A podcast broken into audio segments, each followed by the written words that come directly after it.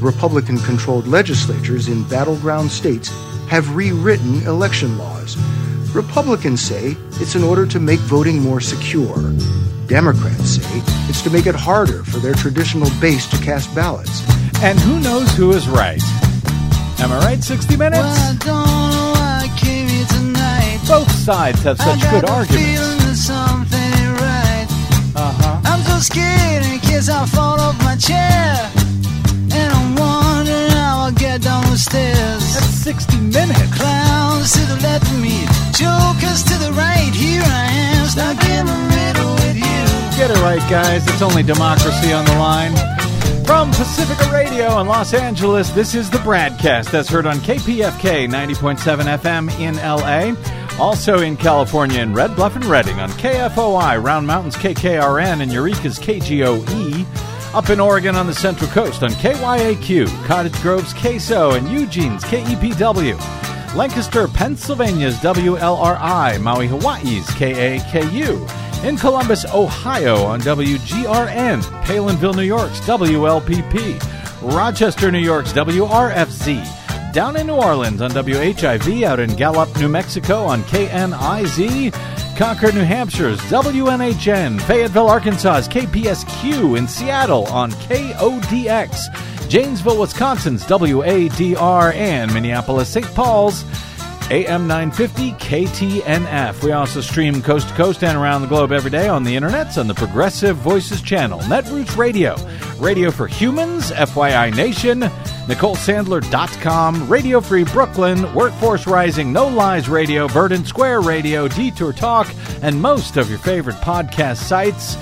Blanketing planet Earth five days a week. I'm Brad Friedman, your friendly investigative blogger, journalist, troublemaker, muckraker, and all around swell fellow, says me from bradblog.com. Thank you very much for joining us today as the fight for democracy continues overseas in Ukraine. We are trying hard to not lose sight of that similar fight here at home, even if it does not yet, thankfully, include bombs and bullets.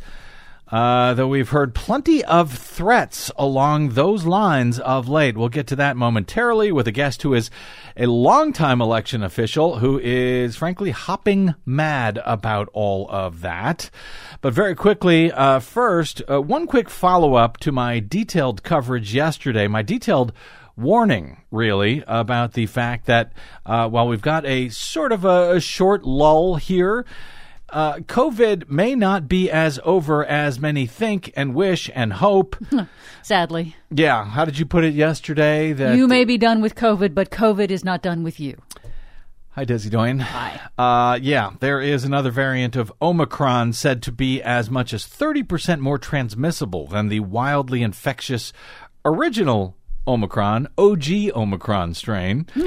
Uh, but potentially more deadly, like the Delta variant uh, on the horizon, as areas of Europe and Asia are already seeing. We uh, had some indications of already seeing that here in parts of the U.S., where the BA2 variant, or stealth Omicron, or Deltacron, whatever you want to call it, is already beginning to rise, particularly in uh, the more unvaccinated parts of the country, like the South.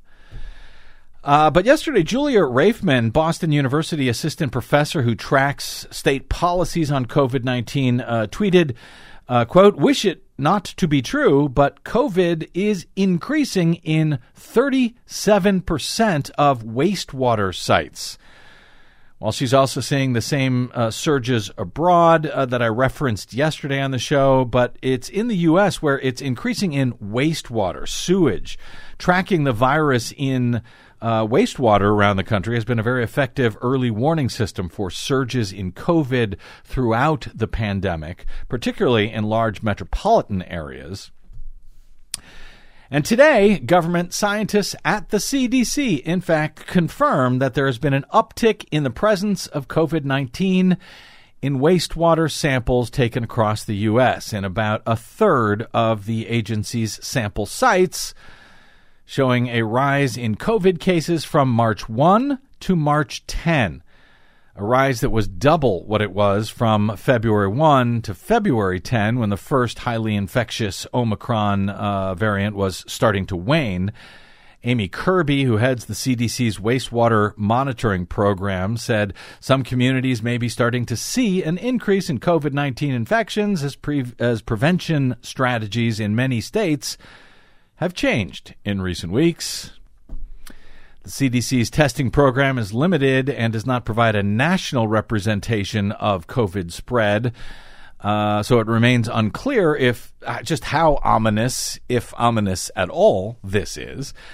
But Sadiya Khan, an epidemiologist at Northwestern University, uh, said this is this increase is not a surprise and is of grave concern given the loosening of restrictions for activities and masking in schools and communities. If you look at patterns in Europe, there has been an increase in the last few days there as well. If we learned anything in this pandemic, it is that the trends in Europe precede our own, Khan yes. said. And here in the United States, we are heading into spring break season with Oh, lots yeah. of travel. What could possibly go wrong? Uh, so uh, yeah, Khan was referring there to the uh, uh, European rise of the new BA2 variant we described yesterday. Khan added, however, the response should not be alarmed, but focus on things that work, like masking and vaccines and boosting. Khan said, I'm not giving up my mask anytime soon. The public health experts weighed in as the White House warned that the U.S. will soon run out of federal funding for future COVID booster shots and new treatments and testing efforts if spending legislation remains stuck in Congress as it currently is. So, as I tried to urge yesterday, again, now is a really, really good time to get boosted if you have not done so already. Please just do it. The uh, unvaccinated continue to account for most of the reported COVID deaths, according to analyses by the CDC and the Kaiser Family Foundation, with about 1,300 a day still dying from the disease nationally, most of them unnecessarily, and those numbers could soon be going up again as we approach nearly 1 million killed by COVID in this country. Meanwhile, Ukraine said it saw possible room for compromise on Tuesday in peace talks with Russia, while Moscow's forces stepped up their bombardment of Kiev, and an estimated 20,000 civilians were able to flee uh, from the uh, encircled port city of Mariupol by way of a humanitarian corridor. The fast moving developments on the diplomatic front and on the ground came on the 20th day of Russia's invasion as the number of Ukrainians fleeing the country amid Europe's heaviest fighting since World War II has now eclipsed 3 million people. And as Russia increased heavy, long range bombardment on the capital city of Kiev, even as, according to U.S. officials who spoke to AP, they believe that Russia, Russian ground forces are making little to no progress around the country. So all the bombardment we are seeing uh, is coming from long-range missiles, essentially. A top Ukrainian negotiator described the latest rounds of talks with Russians held via video conference as difficult and vicious, uh, but added there is room for compromise and that talks would continue on Wednesday. Frankly, anytime they're talking, I consider that to be a very good thing. Earlier in the day, another aide to Ukrainian President Vladimir Zelensky was more optimistic, saying that the negotiations had become, quote, more constructive and that Russia had softened its stand by no longer airing its demand that Ukraine surrender. So there's that. The UN has said close to 700 civilians in Ukraine have been confirmed killed, with the uh, true figure likely to be much, much higher than that. Ukraine has said already that as many as 2,300 have been killed so far in the besieged southern city of Mariupol on the Sea of Azov, where a weeks long siege has left residents struggling for food and water, heat, medicine with uh, bodies being buried in mass graves. Two journalists now, two journalists working for Fox News, have now been confirmed to have been killed on Tuesday uh, when the vehicle they were traveling in was fired upon on Monday on the outskirts of Kiev, according to the network. Fox identified the two as, uh, well, one of them, longtime 55 year old Fox video journalist Peter Zagruski and 24 year old Ukrainian journalist Alexandra uh, Kuvshynova, who was helping Fox crews navigate the area. The two were traveling in the same vehicle as Fox News correspondent Benjamin Hall, who was also said to have been injured in the attack. He reportedly remains hospitalized in Ukraine. Fox has not shared additional details about his condition.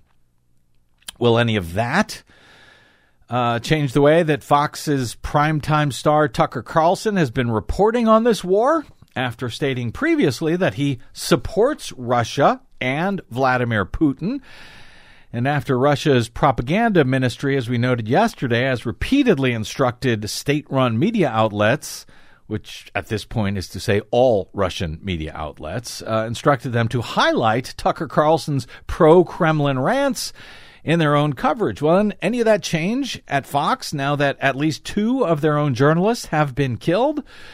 We shall see. I guess, but it is uh, horrible news to hear, especially as it means that Russia is not only targeting civilians now en masse, which is a war crime, but they're now even targeting journalists covering the fighting. Apparently, they're fair game as well, as they see it. Um, the uh, journalist Zagruski has covered a lot of wars for Fox, so he knows how to identify as media. So, frankly, as I see it, this killing, as reported anyway, does not seem to have been a random, wrong place, wrong time mistake, but we'll see. Uh, Ukrainian President Zelensky is set to address the U.S. House by video conference on Wednesday, and we hope to cover uh, anything newsworthy there on our next broadcast. For the moment, then, we're going to turn back to the fight to shore up our own teetering democracy here in the U.S. Let's take a quick break, and we'll come back with a 30 year, highly respected election official who, frankly, is hopping mad today as the threats by Trump MAGA Republicans against American election officials continue, as GOP controlled states use new laws to remove nonpartisan officials from their jobs to replace them with partisans, and as a whole bunch of the nation's election officials, according to a new survey, appear on the verge of giving up entirely putting upcoming elections at even more risk than they already are here in the U.S. The great Ion Sancho joins us next, and then it's Desi Doyen here with our latest Green News Report. Thereafter, I'm Brad Friedman, and you are listening to the BradCast.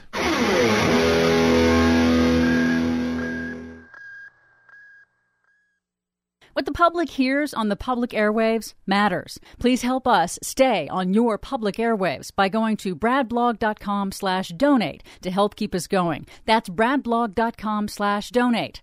And thanks.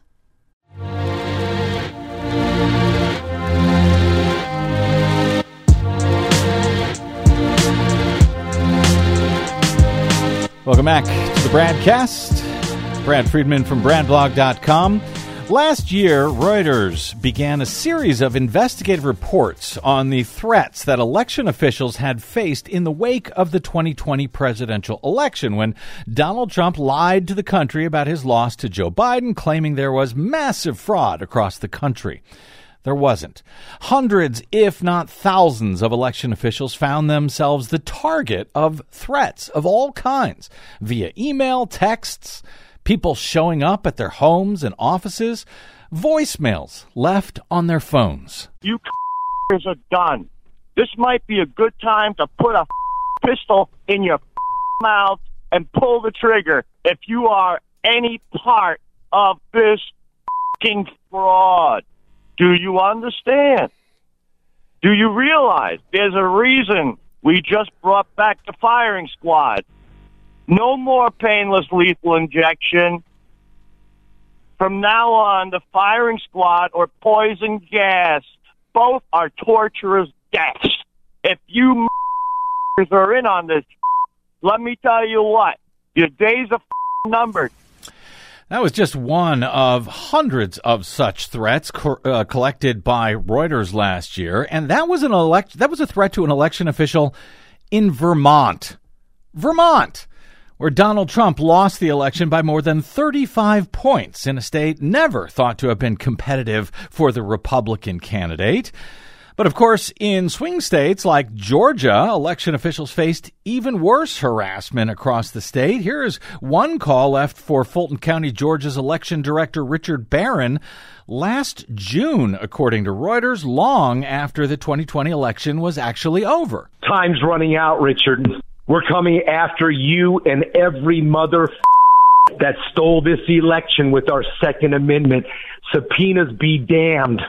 You're going to be served lead, you fucking enemy, enemy communist.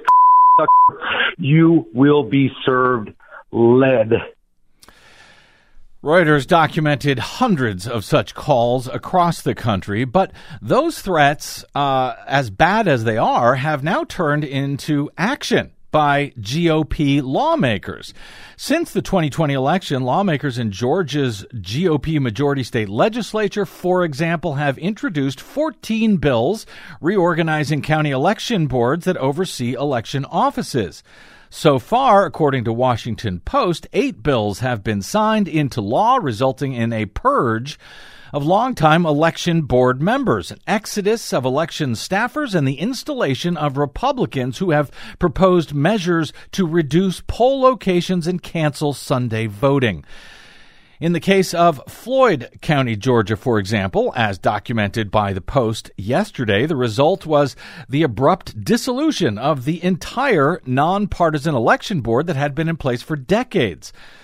It was a county that elected one of Congress's most radicalized MAGA members, that would be Marjorie Taylor Greene, and where Trump won in that county twice with roughly 70% of the vote. And yet, even there, those who had been running the election system had to go under the state's new MAGA election laws, allowing insufficiently Republican members of county board, uh, county election, uh, elections boards to be replaced by partisan county commissioners.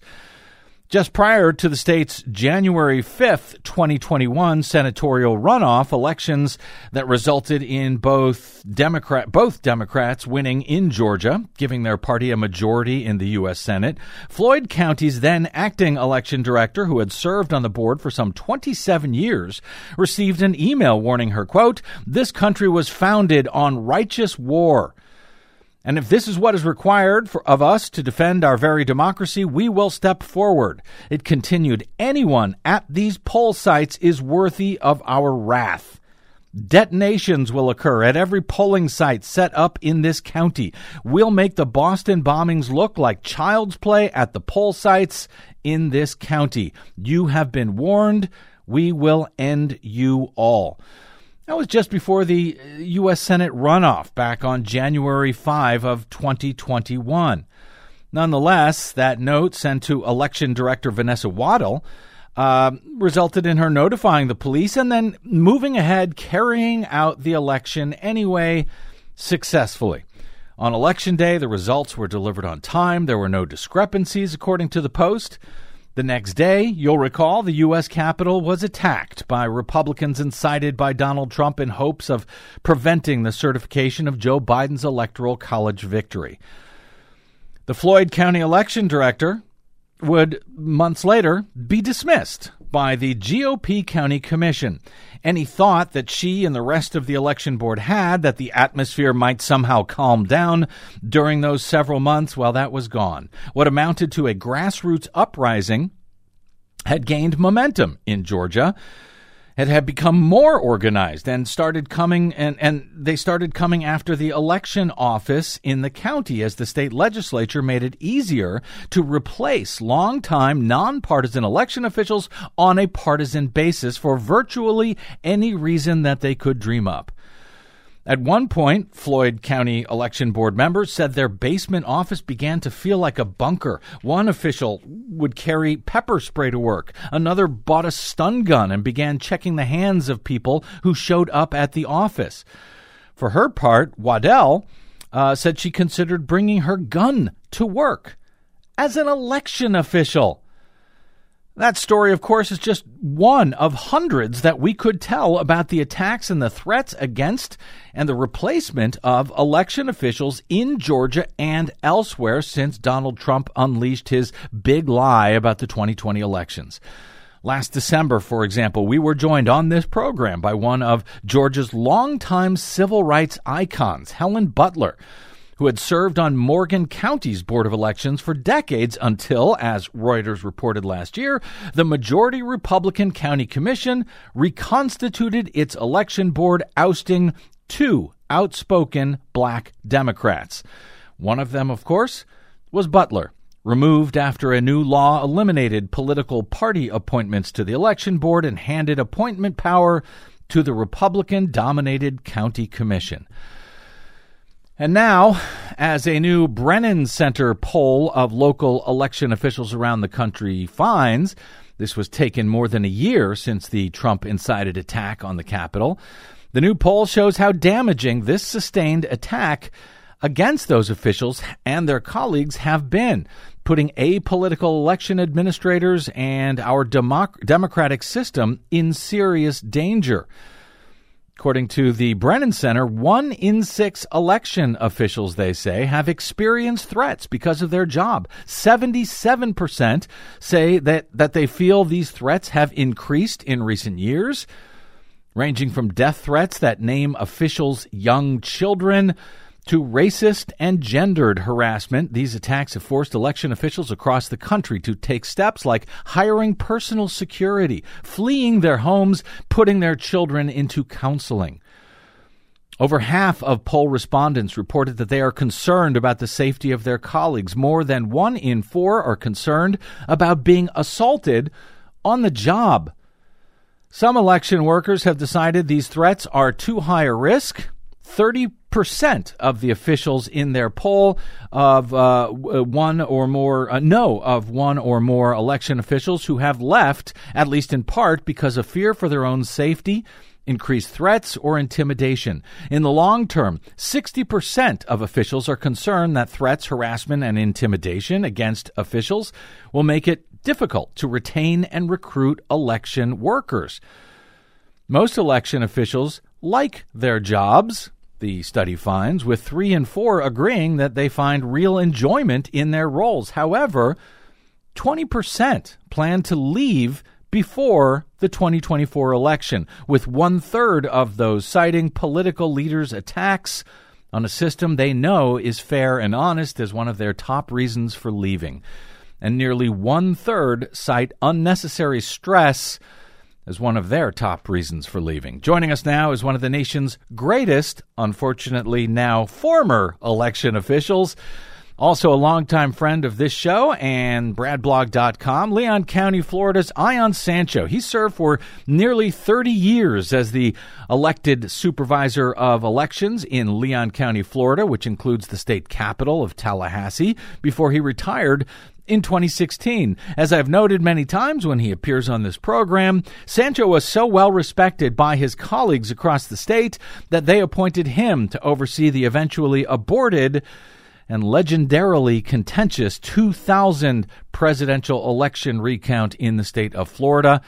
He was also a key player in HBO's Emmy nominated 2006 documentary on the vulnerabilities of the nation's voting systems called Hacking Democracy, in which he oversaw what was believed to be the first public hack of a computerized tabulation system during a mock election held on the very same systems that he had been using to tally elections in Leon County. Oh, Ion Sancho, welcome back to the broadcast, sir.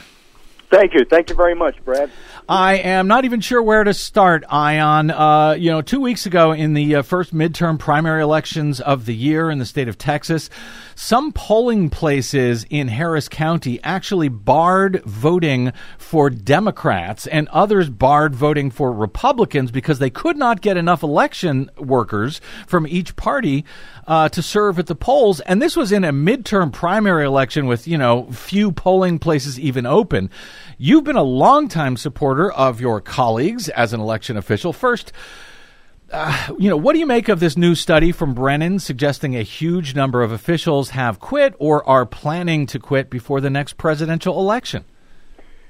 This is not surprising to me at all, Brad, because election officials all over the country, irrespective of partisan affiliation, have been tragically attacked because of our ex president's lie.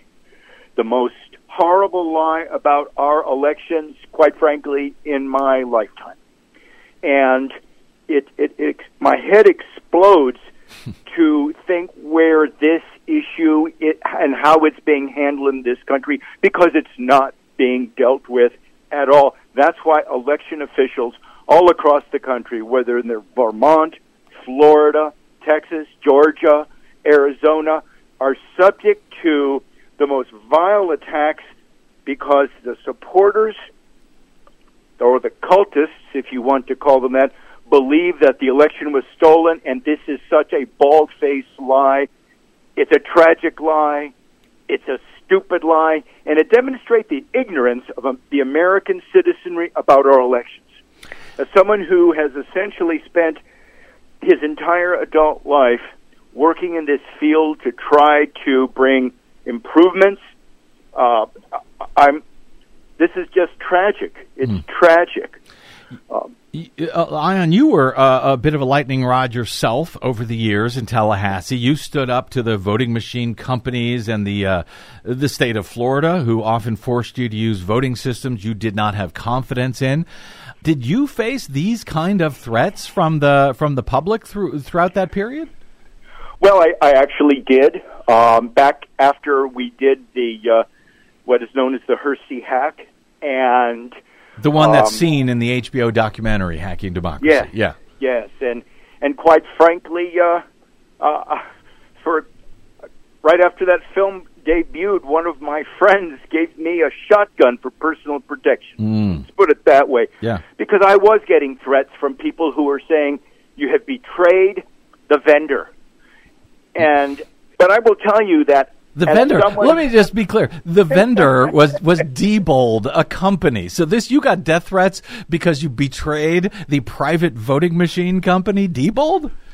Yes, yes, Good I did. God. And uh, but the, I will tell you that I had an advantage over most of my peers in that I did not come from the background of elections administration. And this is a critical point. I actually had a law degree. I was going in the direction of a of being a civil rights lawyer, mm-hmm. and when I I ran for a, a local position, and the local supervisor election blew the election, and that kind, and I basically rolled up my sleeves and decided I'm going to fix the problem here, and I never left the field hmm. because mm. there were a number of problems. They've never been fixed. Mm-hmm. Um, but most of my peers don't have that kind of activist background. And this is something that most of your audience need to understand that election officials are to be good at this job, you have to be an excellent administrator. Mm-hmm. And you have to essentially recognize that you have to put loyalty to the principles of elections over loyalty to persons, political officials, political parties, or even government departments. Mm-hmm. As an elected official, I had the ability to stand up and act as an individual. And yes, I did get slings and arrows thrown at me. But the fact of the matter is, most elected officials are administrators, not activists, mm-hmm. not individuals who are used to dealing with the political process, except as standing away from it and facilitating elections. We take oaths to be nonpartisan. And one of the proudest moments of my life was the creation of helping write the standards of code and conduct for the election center mm-hmm. to apply to all national election officials relative to putting loyalty to the principles of fair and honest elections mm-hmm. over anything else. I, I will tell you, for example, while my position was an elected official uh, in Leon County, when I was elected, um, one of my major volunteers wanted to work in the office. And I told them you would have to resign from the president of the Young Democrats of the state of Florida, or I could not employ you mm-hmm. because I could not.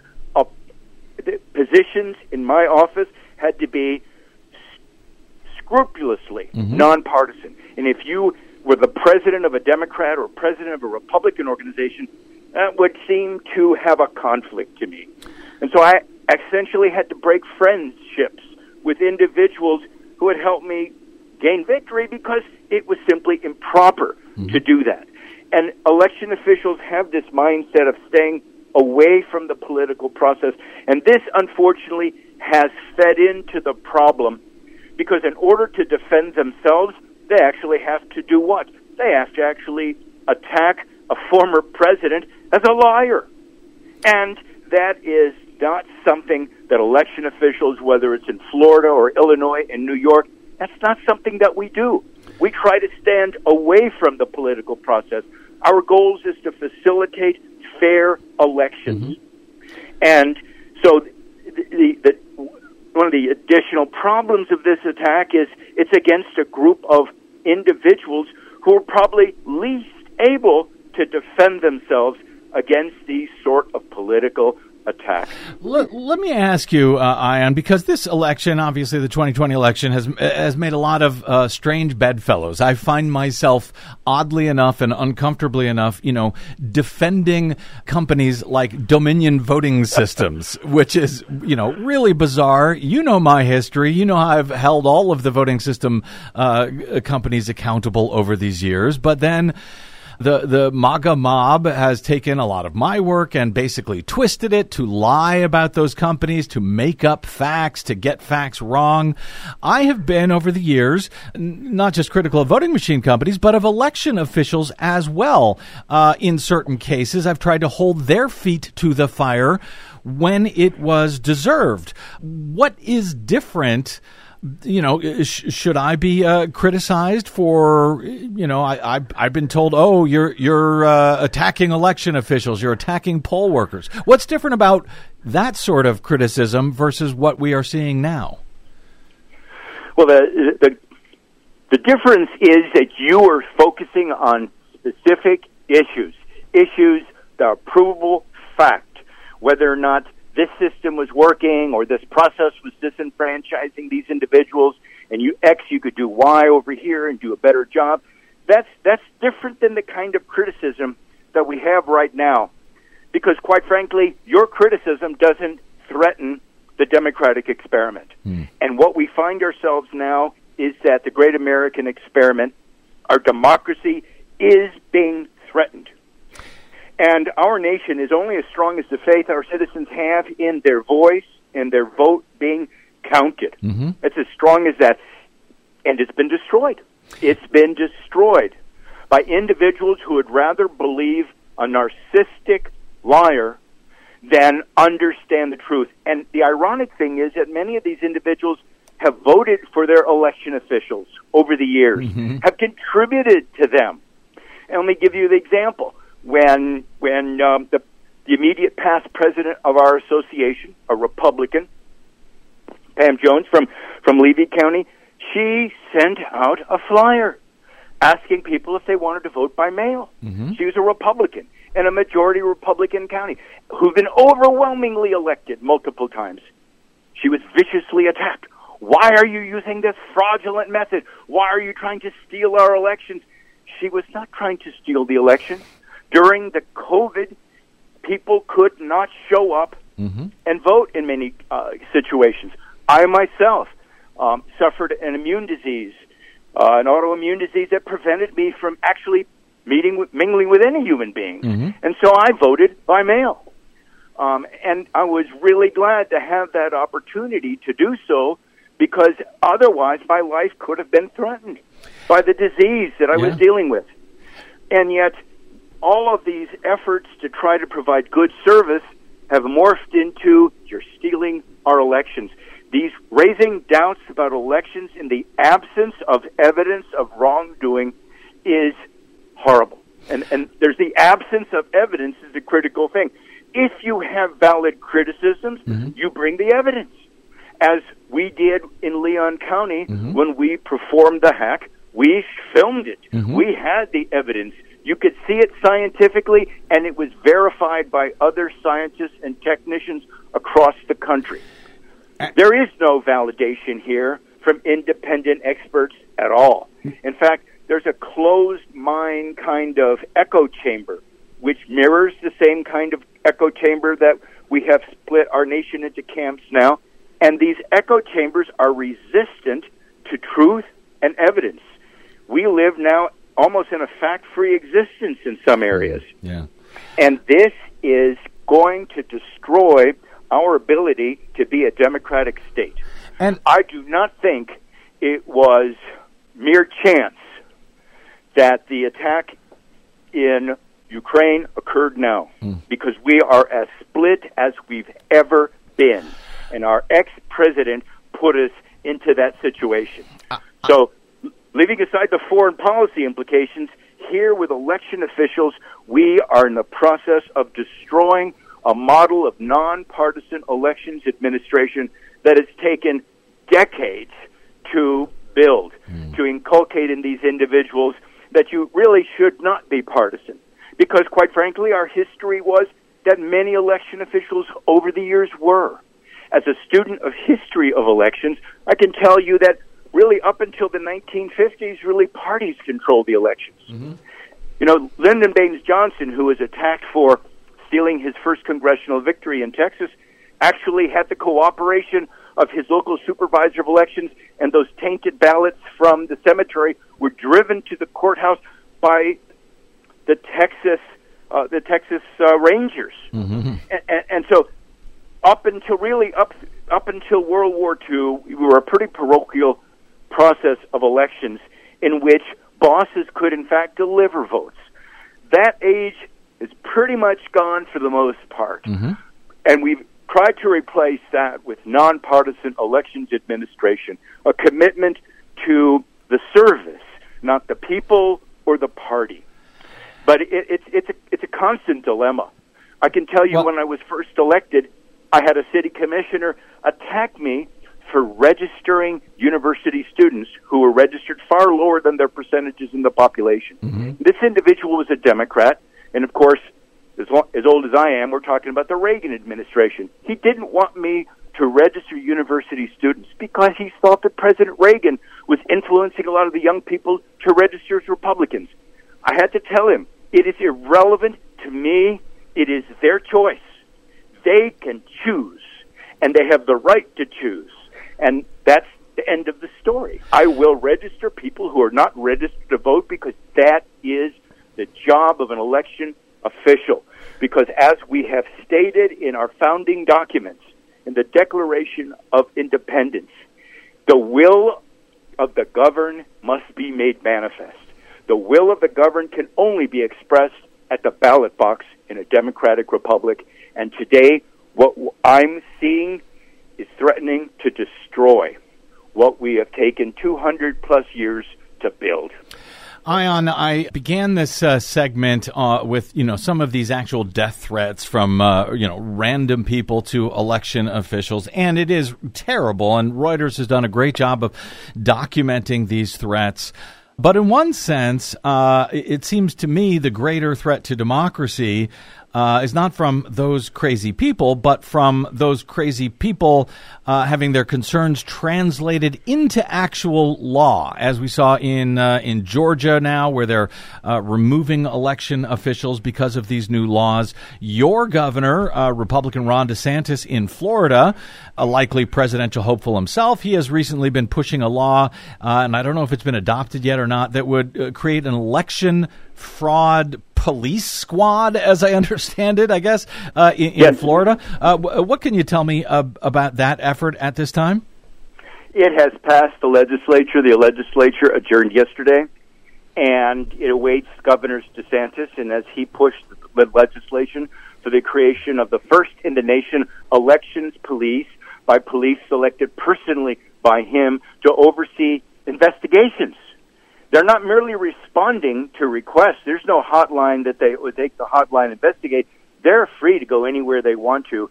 And this is part of the intimidation of election officials, which is occurring in Florida and nationwide. And that I, I wanted to ask about that because you know our Secretary of State's office out here in California, we have uh, an election fraud unit in that office where you know potential crimes can be reported and investigated. How is what DeSantis is doing any different from uh, what what goes on out here in California or other uh, offices around the country where they you know have uh, you know prosecutors, investigators specifically looking at election fraud complaints?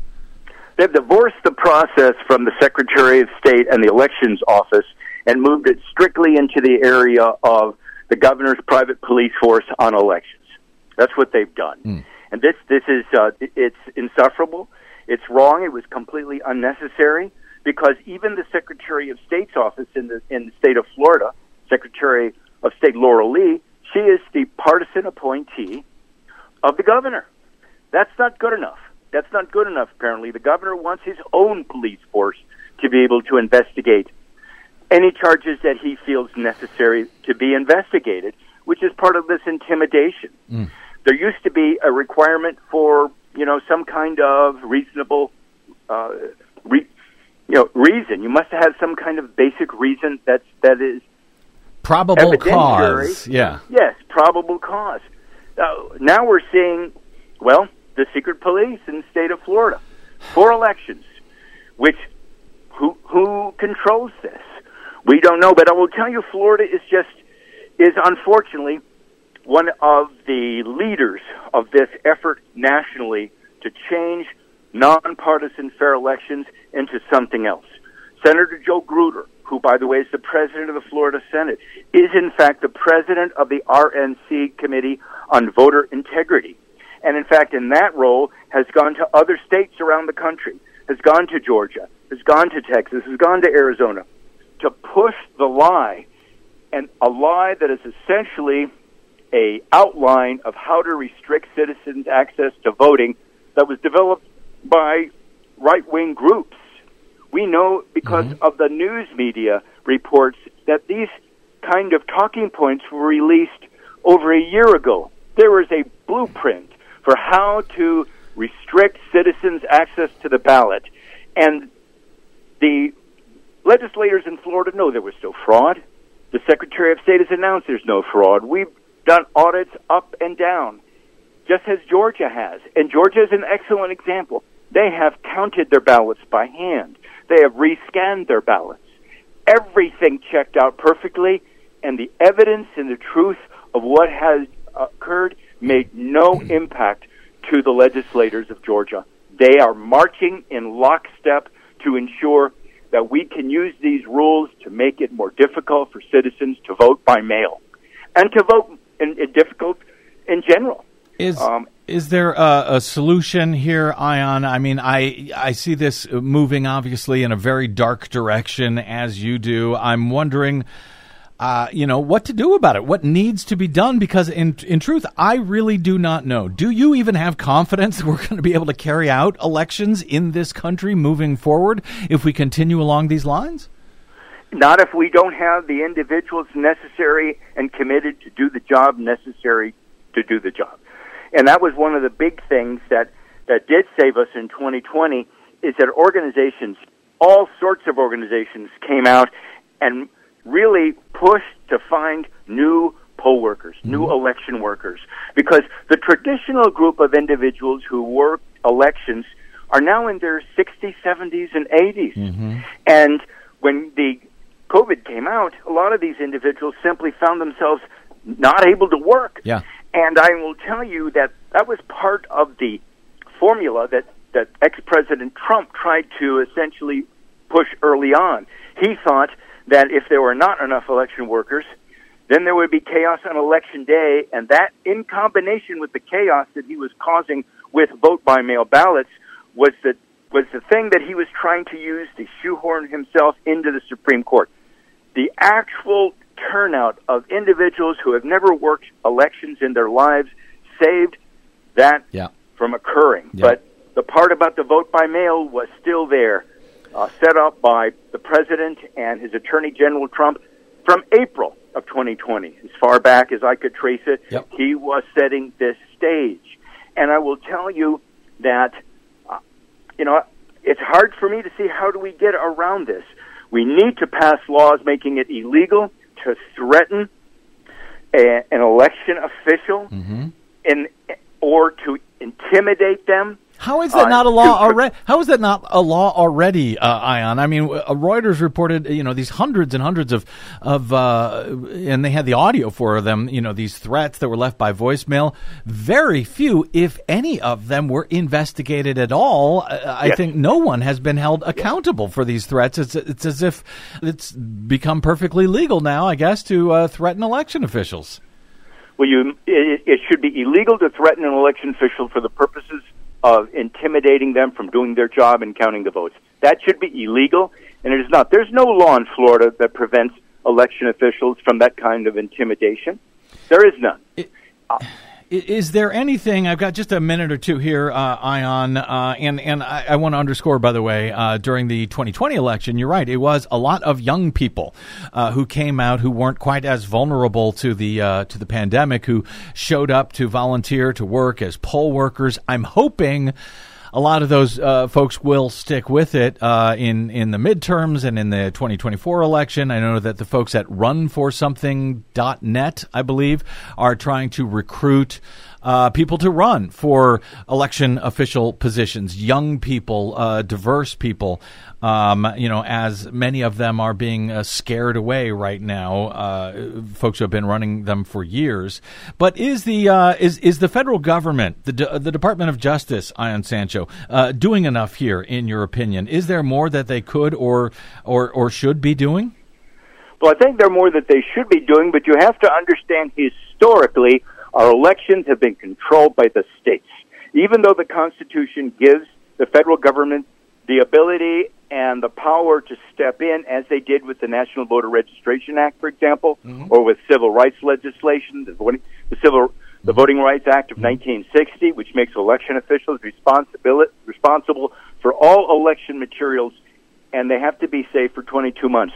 But the states really have the major responsibility for providing the structure and the laws for effective voting. And I think that's something that we have to look at because the United States joins a small cadre of countries, North Korea, for example, Libya, uh, who do not actually have any centralized voting laws. So, for example, somebody from Georgia moving to Florida, a whole new set of laws that they have to pay attention to, which if they don't, they're not going to be able to vote. So we've created this hodgepodge system of 50 what were supposed to be laboratories of democracy, but now they're 50 citadels of repression for the most part. And and uh, we've got to turn this around. All legal citizens should have the right to vote accessibly and have that vote counted as they intended, and then we should audit the elections to confirm the validity of that election. That's as simple as as it can be, and yet we're very far away from that, as you know. Yeah, and we seem to be getting uh, farther. Ion Sancho, I, uh, you know, I, I, I well, a, uh, thank you for your 30 years of service uh, in Leon County, and I, uh, before you retired in 2016. I know you were hoping to get some peace and quiet since then. I'm thanking you for the fact that you have not uh, been uh, quiet since then. That you continue to make noise. Uh, I, I would urge folks to follow uh, Ion's Twitter feed, Ion Sancho one. That's the number one.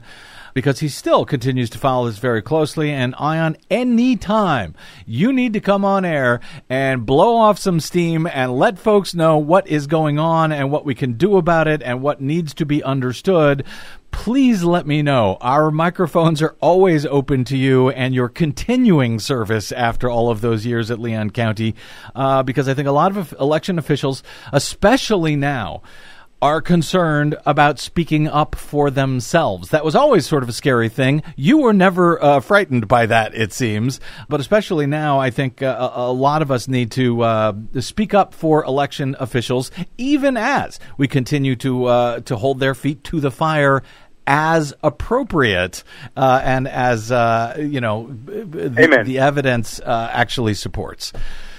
Ion Sancho, uh, thank you, brother, for all that you do. And as I said, you can find him at Ion Sancho One. Hope we talk to you soon, my friend, with with some kind of better news, please. Thank you, and protect our elections. Thank you, sir. Working on it. Yes. All right, quick break. And Desi Doyen, you're up. Yep. With the Green News Report. That's next on the BradCast. I'm Brad Friedman.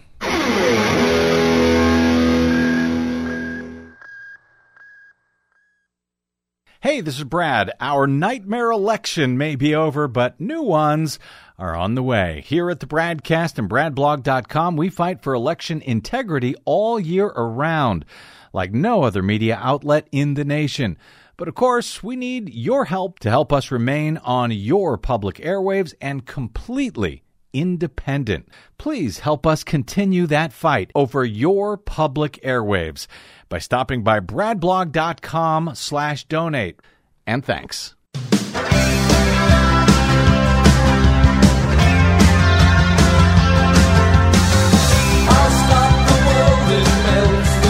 Well, I'm looking down the list here, Des, and uh, after today, what, covering uh, the potential return of uh, COVID, the disasters in Ukraine, the attacks on election officials, I was kind of hoping that, oh, maybe there was some brighter news in the Green News Report. There is, but it's close to the end. Not much.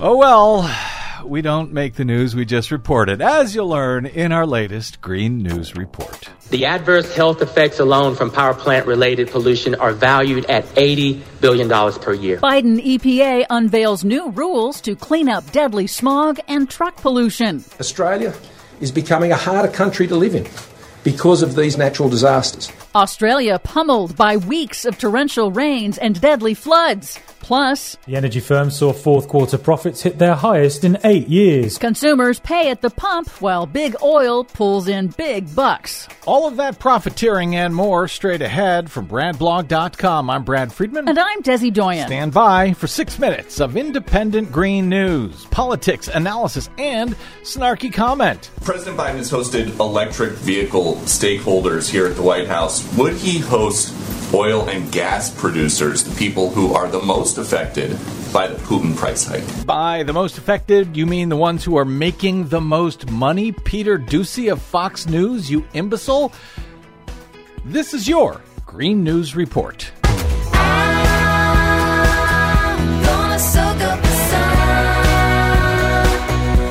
Okay, Desi Doyen, the Russian invasion of Ukraine continues to roil the energy markets. Yes, indeed it does. Russia's invasion of Ukraine has underscored how nations remain extraordinarily dependent on fossil fuels, even as they try to shore up supplies. At the same time, scientists are warning the world must slash fossil fuel use to avoid catastrophic climate impact. Hmm. Bloomberg News on Monday reported that China plans a massive increase in coal mining to dramatically reduce its reliance on fossil fuel imports. Great plan. That will undercut China's climate policies in the near term.